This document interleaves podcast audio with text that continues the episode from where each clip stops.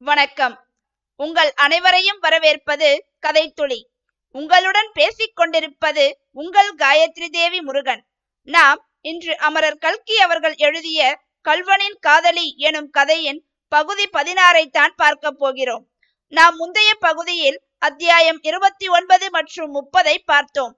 அதில் முத்தையன் தன் தங்கை அபிராமியை சென்னை பட்டணம் போய் பார்த்துவிட்டு பிறகு தூரதேசம் எங்கேயாவது சென்றுவிட வேண்டும் என்று முடிவு செய்கிறான்.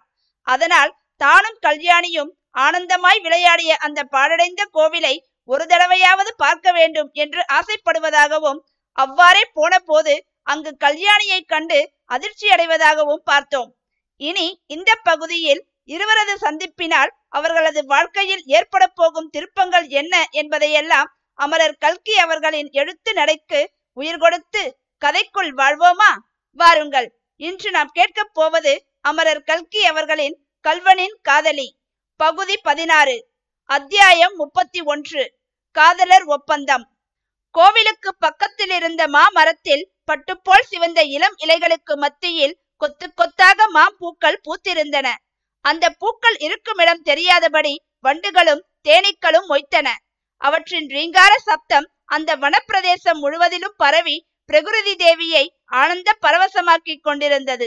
சற்று தூரத்தில் ஒரு முட்புதரின் மேல் காட்டு மல்லிகை கொடி ஒன்று படர்ந்திருந்தது.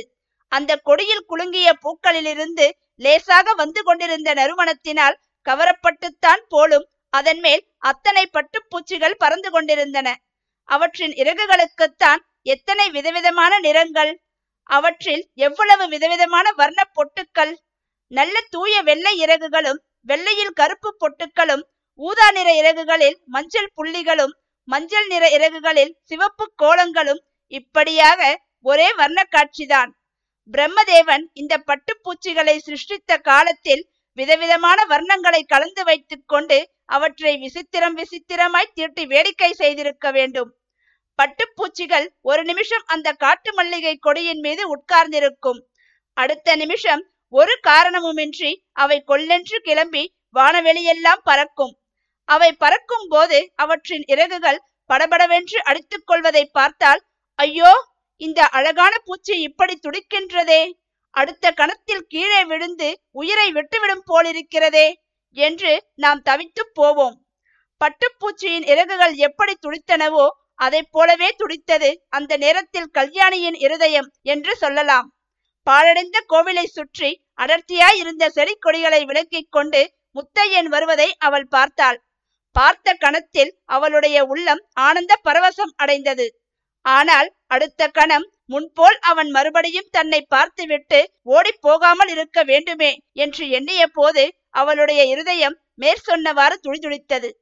அன்றிரவு முகமூடி தரித்த கல்வனாய் வந்த முத்தையன் அப்படி ஒரே நிமிஷத்தில் மாயமாய் மறைந்து போன பிறகு கல்யாணி அடைந்த ஏமாற்றத்துக்கும் ஏக்கத்திற்கும் அளவே கிடையாது. அவ்வாறு நேர்ந்து விட்டதற்கு காரணம் தன்னுடைய புத்தியீனம்தான் என்று அவள் கருதினாள். இத்தனை நாளும் அவனை பார்க்கலாம் பார்க்கலாம் என்ற நம்பிக்கையில் ஒருவாறு காலம் போய்விட்டது. இனிமேல் அந்த நம்பிக்கைக்கு கூட இடமில்லையே.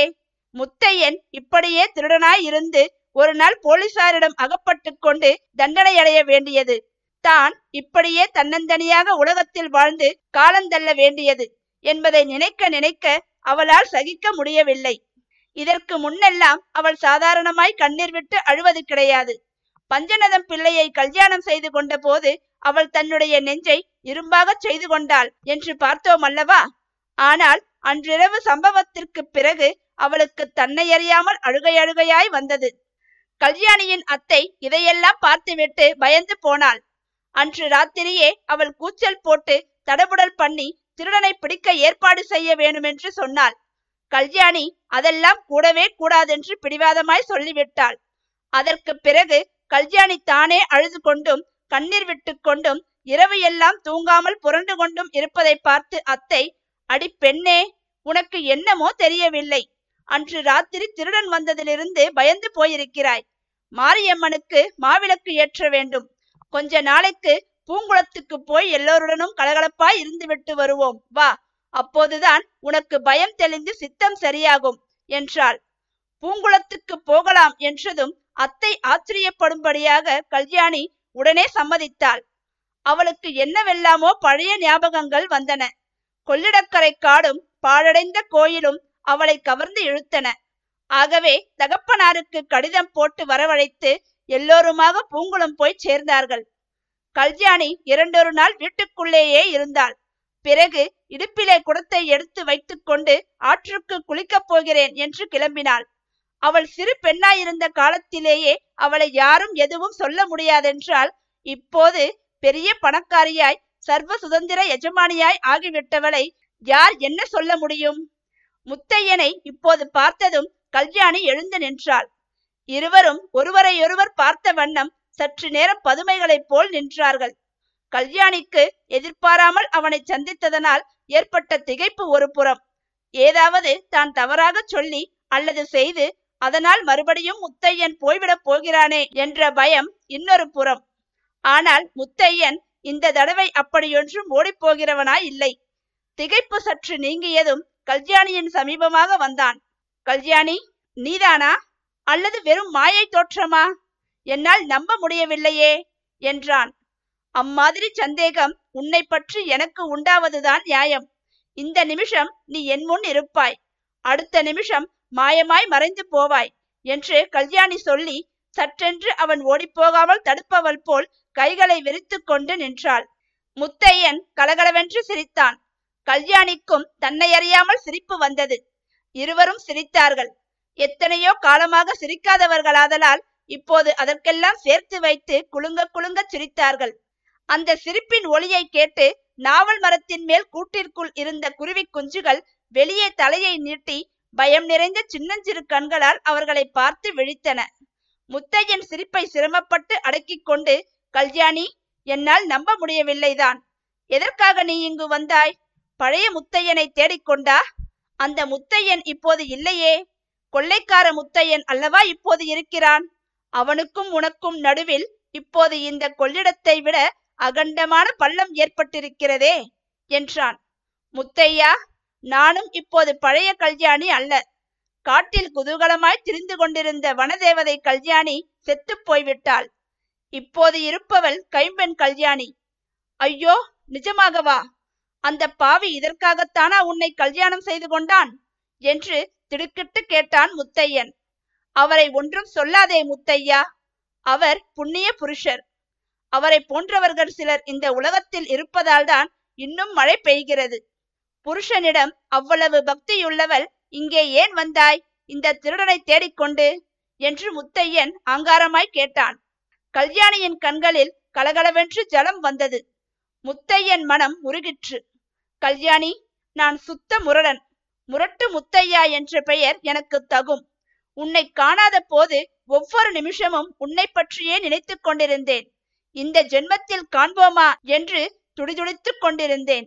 ஆனால் உன்னை பார்த்த பிறகு முரட்டுத்தனமாய் பேசி உன் கண்களில் ஜலம் வரச் செய்கிறேன். என்னால் உலகத்தில் எல்லோருக்கும் கஷ்டம்தான் எதற்காக இந்த உலகில் பிறந்தோம் என்று சில சமயம் தோன்றுகிறது. எதற்காக பிறந்தாய்? இந்த தாயில்லா பெண் கல்யாணியின் வயிற்றெரிச்சலை கொட்டிக்கொள்ளத்தான் பிறந்தாய். முத்தையா வாழ்க்கையில் ஒரு தடவை நாம் பெரிய பிசகு செய்துவிட்டோம் கடவுள் நம் இருவருடைய இருதயத்தையும் ஒன்றாக சேர்த்து வைத்தார். அதற்கு விரோதமாக இருவரும் ஆத்திரத்தினாலும் பிடிவாதத்தினாலும் காரியம் செய்தோம். மறுபடியும் அம்மாதிரி தப்பு செய்ய வேண்டாம். நான் சொல்வதை கேள். இப்படி வெகு காலம் முன்னால் காலம் கழிக்க முடியாது. கட்டாயம் போலீசார் ஒரு நாள் பிடித்து விடுவார்கள். கொஞ்ச நாள் அடக்கமாய் இருந்துவிட்டு கலவரம் அடங்கியதும் கப்பலில் ஏறி அக்கறை சீமைக்கு போய்விடு. சிங்கப்பூர் பினாங்கு எங்கேயாவது கண்காணாத தேசத்துக்கு போய் சௌக்கியமாய் இருக்கலாம். முத்தையன் மறுபடியும் திடுக்கிட்டான். தன் மனத்தில் இருந்ததையே அவளும் சொன்னதை கேட்டு அவன் வியப்படைந்தான். ஆனால் அதை வெளியில் காட்டிக் கொள்ளாமல் கல்யாணி என்னை ஊரை விட்டு ஓட்டுவதில்தான் உனக்கு எவ்வளவு அக்கறை? என்றான். இன்னும் என்னை நீ தெரிந்து கொள்ளவில்லையா முத்தையா? உன்னை மட்டுமா போகச் சொல்கிறேன் என்று நினைக்கிறாய்? நீ முதல் கப்பலில் போனால் நான் அடுத்த கப்பலில் வருவேன். நிஜமாகவா கல்யாணி இன்னொரு தடவை சொல்லு. இவ்வளவு சொத்து சுதந்திரம் வீடு வாசல் ஆள்படை எல்லாவற்றையும் விட்டுவிட்டு இந்த திருடனுடன் கடல் கடந்து வருகிறேன் என்றா சொல்கிறாய்? ஆமாம் இவை எல்லாவற்றையும் விட நீதான் எனக்கு மேல். இந்த சொத்துக்களை எல்லாம் பண்ணையாரின் விருப்பத்தின்படி நல்ல தர்ம ஸ்தாபனங்களுக்கு எழுதி வைத்து விடுவேன். போகிற இடத்தில் நாம் உழைத்து பாடுபட்டு ஜீவனம் செய்வோம். மறுபடியும் நீதானே எனக்காக தியாகம் செய்கிறாய் கல்யாணி. நான் என்னவெல்லாமோ எண்ணி இருந்தேன் கொள்ளையடித்த பணத்தை எல்லாம் ஒரு நாள் உன் காலடியில் போட வேணுமென்று நினைத்தேன். ஆனால் நீயோ குபேர சம்பத்தை காலால் உதைத்து தள்ளிவிட்டு வருகிறேன் என்கிறாய். ஆனால் முன்தடவை மாதிரி இந்த தடவை நான் பிடிவாதம் பிடிக்க மாட்டேன். கப்பலேறி போய்விட நான் தயார். ஆனால் அதற்கு முன்னால் நான் ஒப்புக்கொண்ட காரியம் ஒன்றை மட்டும் செய்துவிட வேண்டும். சென்னை பட்டணத்துக்கு போய் அபிராமியை ஒரு தடவை பார்த்துவிட வேண்டும். அதற்கு ஏற்பாடெல்லாம் செய்துவிட்டேன். கல்யாணி ஒரு மாதம் இரண்டு மாதம் பொறுத்துக்கொள். ஐயோ அவ்வளவு நாளா? அதற்குள்ளே அபாயம் நேர்ந்து விட்டால் என்ன செய்வது? இல்லை கல்யாணி ரொம்ப ஜாக்கிரதையாய் இருப்பேன். நேற்று வரை இந்த உயிர் எனக்கு லட்சியம் இல்லாமல் இருந்தது. சாவை எதிர்நோக்கி கொண்டிருந்தேன். ஆனால் இன்று உன்னை பார்த்த பிற்பாடு இத்தனைக்கு பிறகும் உன்னுடைய அன்பு மாறவில்லை என்று தெரிந்த பிறகு இந்த உயிர் மேல் எனக்கு ஆசை பிறந்து விட்டது வெகு ஜாக்கிரதையாய் இருப்பேன் என்றான் முத்தையன். அத்தியாயம் முப்பத்தி இரண்டு. கவிழ்ந்த மோட்டார். அஸ்தமித்து ஒரு நாழிகை இருக்கும். மேற்கு திசையில் நிர்மலமான வானத்தில் பிறைச்சந்திரன் அமைதியான கடலில் அழகிய படகு மிதப்பது போல் மிதந்து கொண்டிருந்தது. வெள்ளி தகட்டினால் செய்து நட்சத்திரங்களுக்கு மத்தியில் பதித்த ஓர் ஆபரணம் போல் விளங்கிய அப்பிறைமதி அழகுக்காக ஏற்பட்டது என்றே தோன்றும்படி அதன் வெளிச்சம் அவ்வளவு சொற்பமாய் இருந்தது ஆனால் அது கூட அதிகம் என்று நினைத்து எப்போது அந்த இளம் பிறை அடிவானத்தில் மறையும் என்று கவலையுடன் எதிர்பார்த்த சில பிரகுருதிகள் இருக்கத்தான் செய்தார்கள். புதுச்சேரிக்கு சமீபத்தில் ஏழெட்டு மைல் தூரத்தில் வயல் காடுகளின் வழியாக ஊர்ந்து வந்து கொண்டிருந்த ஒரு மோட்டார் வண்டியில் இவர்கள் இருந்தார்கள். அந்த வண்டி சிவப்பு சாயம் பூசப்பட்ட வண்டி. அதற்கு நம்பர் பிளேட் கிடையாது. அதனுடைய முன் விளக்குகள் மங்களாக எரிந்தன. வண்டி கிளம்பி அரை மணி நேரமாகியிருந்தும் இதுகாரும் ஒரு தடவை கூட டிரைவர் அதன் ஹாரனை உபயோகப்படுத்தவில்லை. வண்டியில் இருந்த நாலு பேரில் முத்தையனும் ஒருவன். அவன் கையில் ஒரு குழல் துப்பாக்கி இருந்தது. அவன் அதை தயாராய் கையில் பிடித்துக்கொண்டு வண்டிக்கு பின்புறமே பார்த்து கொண்டு வந்தான். பின்னால் போலீஸ் வண்டி தொடர்ந்து வந்தால் அதை நோக்கி சுட வேண்டும் என்பது அவனுக்கு உத்தரவு. விதி என்றும் தலையெழுத்து என்றும் பூர்வ ஜென்ம கர்மம் என்றும் சொல்கிறார்களே அதிலெல்லாம் ஏதோ உண்மை இருக்கத்தான் வேண்டும். இல்லாது போனால் கல்யாணியை பார்த்த பிறகு அவளுடைய அழியாத காதலை அறிந்த பிறகு முத்தையனுக்கு இந்த காரியத்தில் ஈடுபட ஏன் புத்தி தோன்றுகிறது? பிறைச்சந்திரன் மறையும் தருணத்தில் இதுகாரம் காடு மேடுகளில் வந்து கொண்டிருந்த அந்த மோட்டார் நல்ல சாலையை அடைந்தது. அந்த இடத்தில் அச்சாலை ஒரு பெரிய ஏரியின் கரை மீது அமைந்திருந்தது. ஏரியில் ஜலம் நிறைந்து அலைமோதிக்கொண்டு காணப்பட்டது. சுமார் அரை மைல் தூரம் சாலை இப்படி ஏரிக்கரையோடு போய் அப்பால் வேறு பக்கம் திரும்பிச் சென்றது. மோட்டார் அச்சாலையில் ஏறியதும் டிரைவர் வண்டியின் ஆக்சிலேட்டரை காலால் ஒரு மிதி மிதித்தான். வண்டி பீத்து கொண்டு கிளம்பிற்று. இனி அபாயம் இல்லை என்று எண்ணி வண்டியில் இருந்தவர்கள் பெருமூச்சு விட்டார்கள். முத்தையன் கூட ரிவால்வரின் பிடியை சிறிது தளர்த்தினான். திடீரென்று ஹால்ட் என்ற ஒரு சத்தம் கேட்டது. பல போலீஸ் விளக்குகளின் வெளிச்சம் பளிரென்று மோட்டாரின் மேல் விழுந்தது. சாலை ஏரிக்கரையிலிருந்து திரும்பும் இடத்தில் இருபது முப்பது போலீஸ்காரர்கள் எழுந்து நின்றார்கள். அதே சமயம் பின்னாலிருந்து ஒரு மோட்டார் அதிவேகமாக வரும் சத்தம் கேட்டது. வண்டிக்குள் நிறுத்தாதே விடு என்ற ஒரு உத்தரவு பிறந்தது. டிரைவர் ஆக்சிலேட்டரை இன்னும் ஒரு அழுத்து அழுத்தினான். வண்டி பாய்ந்து சென்றது. ஷூட் என்று ஒரு பெருங்குரல் அப்போது கிளம்பிற்று. அநேக துப்பாக்கிகளிலிருந்து ஏக காலத்தில் குண்டுகள் கிளம்பின. முத்தையன் சுட்டான். ஆனால் ஒரு தடவை அவன் விசையை இழுத்துவிட்டு இன்னொரு தடவை இழுப்பதற்குள்ளே எங்கேயோ அதல பாதாளத்தில் தான் விழுந்து கொண்டிருப்பதை உணர்ந்தான். போலீஸ்காரர்களுடைய குண்டுகளில் ஒன்று மோட்டாரின் டயரில் பட்டு டயர் கிழிந்து வண்டி ஒரு திரும்ப திரும்பி ஏரியை நோக்கி சென்றது. இது ஒரு வினாடி. அடுத்த வினாடி வண்டி தண்ணீரில் தலைகீழாய் விழுந்து முழுகியே போயிற்று. முத்தையன் ஒரு கணம் திக்கு முக்காடினான் அடுத்த கணத்தில் நிலைமை இன்னதென்று ஒருவாறு உணர்ந்தான். மோட்டாருடன் தண்ணீரில் முழுகியிருக்கிறோம் என்பது அவனுக்கு ஞாபகம் வந்ததும் சரி பிழைத்துக் கொள்ளலாம் என்று அவனுக்கு தைரியம் வந்தது.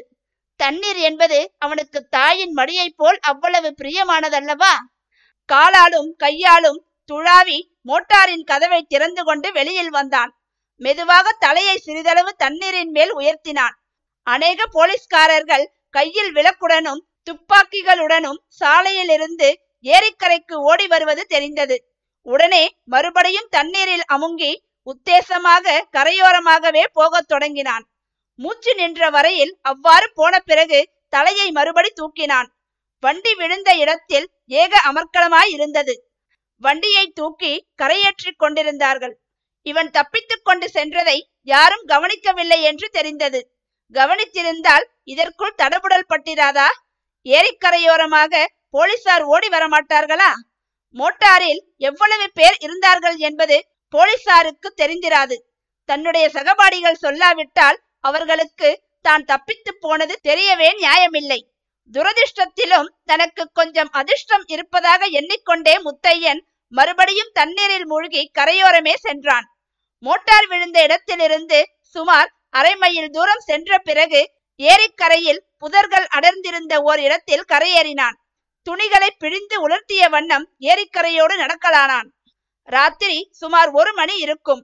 கொஞ்ச தூரத்தில் ரயில் சத்தம் கேட்கவே முத்தையன் அந்த திசையை நோக்கி நடந்தான்.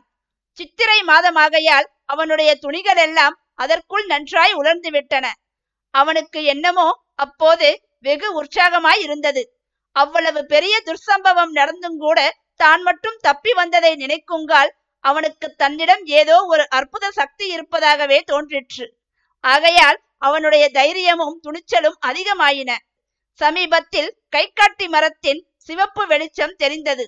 அதை நோக்கி முத்தையன் சென்றான். அவன் ஸ்டேஷனை அடைந்ததும் சென்னைக்கு போகும் ரயில் வந்து நின்றதும் சரியாய் இருந்தது நல்ல வேளையாய் அவன் இடுப்பில் கட்டியிருந்த பணப்பை பத்திரமாய் இருந்தது சென்னைக்கு ஒரு டிக்கெட் எடுத்துக்கொண்டு ரயில் ஏறினான். அவன் ஏறிய வண்டியில் ஒரே கூட்டம். அத்துடன் பாட்டும் கூத்தும் பிரமாதப்பட்டன.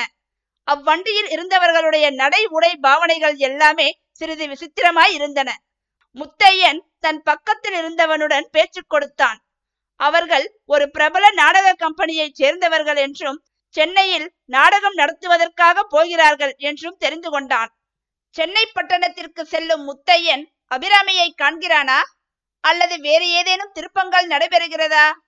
என்பதையெல்லாம் நீங்கள் தெரிந்து கொள்ள வேண்டுமென்றால் இந்த கதையை தொடர்ந்து கேட்க வேண்டும்.